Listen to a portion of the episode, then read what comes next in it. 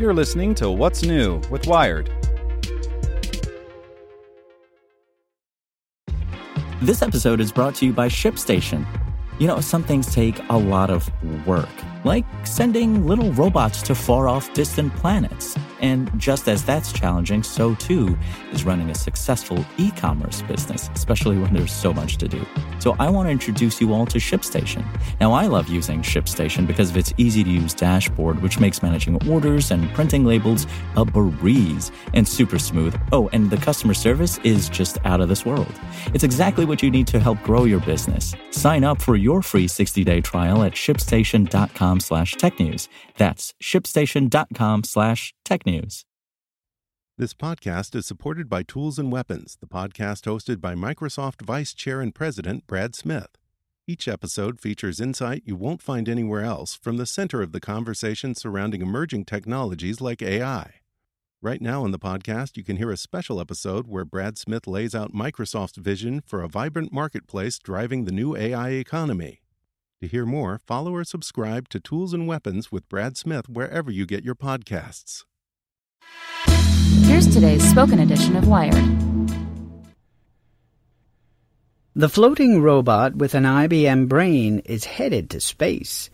By Sarah Scoles. The next shipment headed to the International Space Station packs nearly three tons of research and resupply materials. You know, the typical stuff sediment studies, a plant thermometer, a replacement hand for the giant robotic Canadarm, Oh, and also a floating robot designed as a helpmeet for astronauts, scientifically, logistically, and emotionally. The bot's full name is Crew Interactive Mobile Companion. Cimon, it looks like one of those spherical pool speakers. If you replace the speaker with a screen that displays a line sketch face that talks back, this is no full utility HAL. On this demonstration mission, Cimon is there to help the station's commander with three very simple tasks that test its utility. But longer term, Cimon could also watch and interpret how crew members interact with each other, tracking the social dynamics that might escape the astronauts' handlers on the ground. Cimon is a joint project between the European aero company Airbus and IBM, funded by the German space agency DLR and its developers hope astronauts will kind of enjoy working with the bot, that having a task buddy will de-stress them.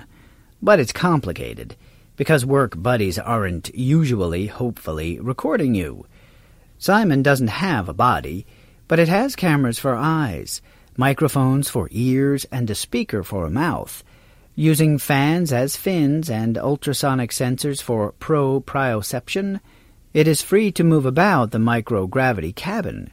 It can respond in human language to human questions and statements and learn from, recording, downlinking, and analyzing interactions. Plus, engineers equipped it with a personality. ISTJ, they claim. With all that, Cimon's parents hope it'll make a good spying socializer.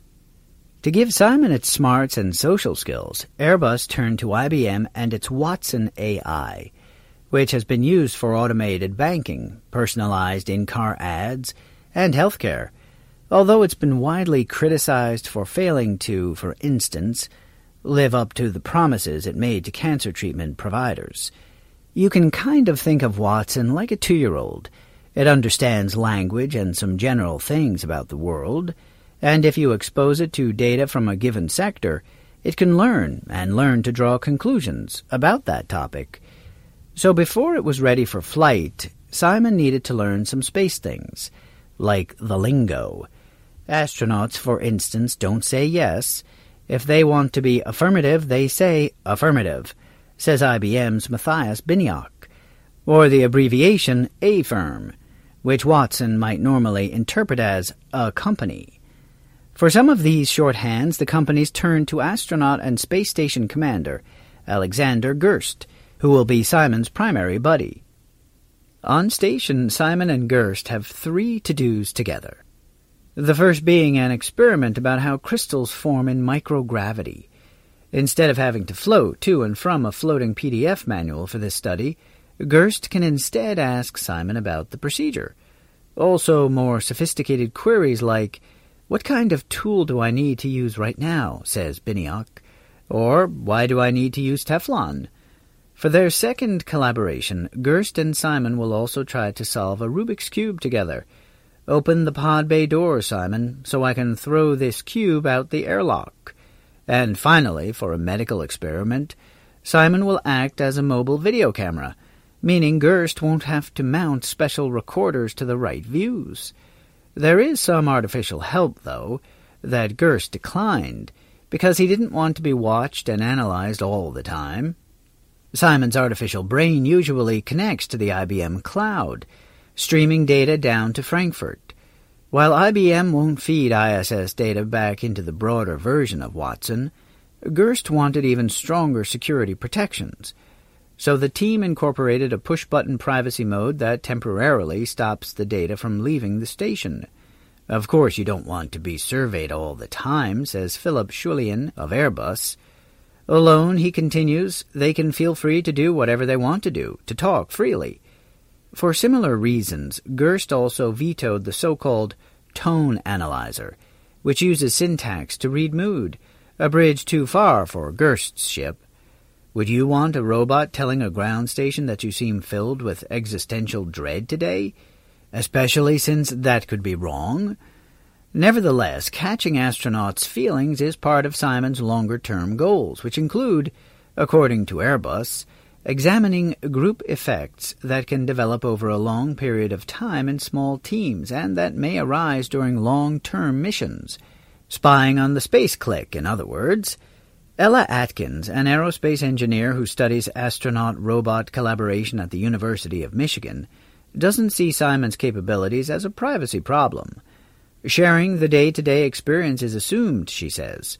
Astronauts don't really have an expectation of privacy. There are cameras everywhere already.